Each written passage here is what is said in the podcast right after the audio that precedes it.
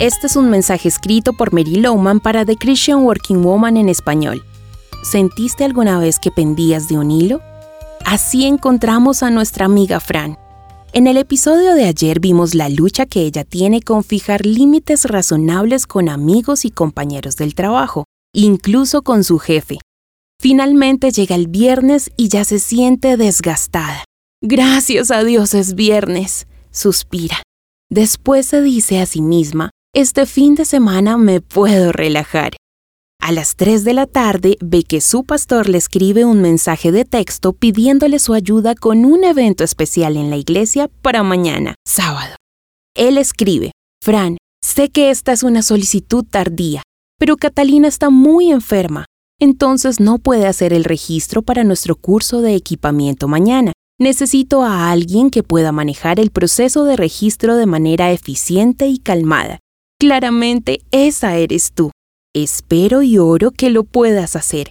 Confírmame cuanto antes. Gracias. Atentamente, Pastor Pablo. Bueno, Fran se dice a sí misma. ¿Cómo le digo que no a eso? Claramente no es culpa del pastor que me envíe tan tarde el mensaje, pero es la obra de la iglesia, así que tendré que levantarme y hacerlo. Entonces envía un mensaje al pastor Pablo confirmando que lo hará. Ahora debe contarle a sus hijos y nuevamente desilusionarlos.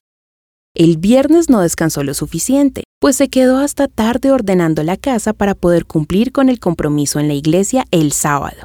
¡Qué semana! ¿Te has encontrado en situaciones similares? Quizás al igual que Fran debes comenzar a fijar límites razonables. El problema de Fran radica en intentar complacer a todo el mundo, disfruta el reconocimiento que recibe al ser la persona a quien todos acuden y si dice que no, se siente culpable. Claro que hay momentos donde uno debe ir la milla extra, pero un hábito continuo de cruzar los límites fijados puede conducir al agotamiento.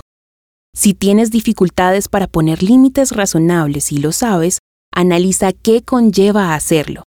Pídele a Dios sabiduría y ora por su fortaleza para aprender a decir no realmente es la mejor manera para vivir tu fe. Encontrarás copias de este devocional en la página web de christianworkingwoman.org y en español por su presencia radio.com. Búscanos también en tu plataforma digital favorita, estamos como The Christian Working Woman en español. Gracias por escucharnos, les habló Mónica Mateus con la producción de Sara Durán.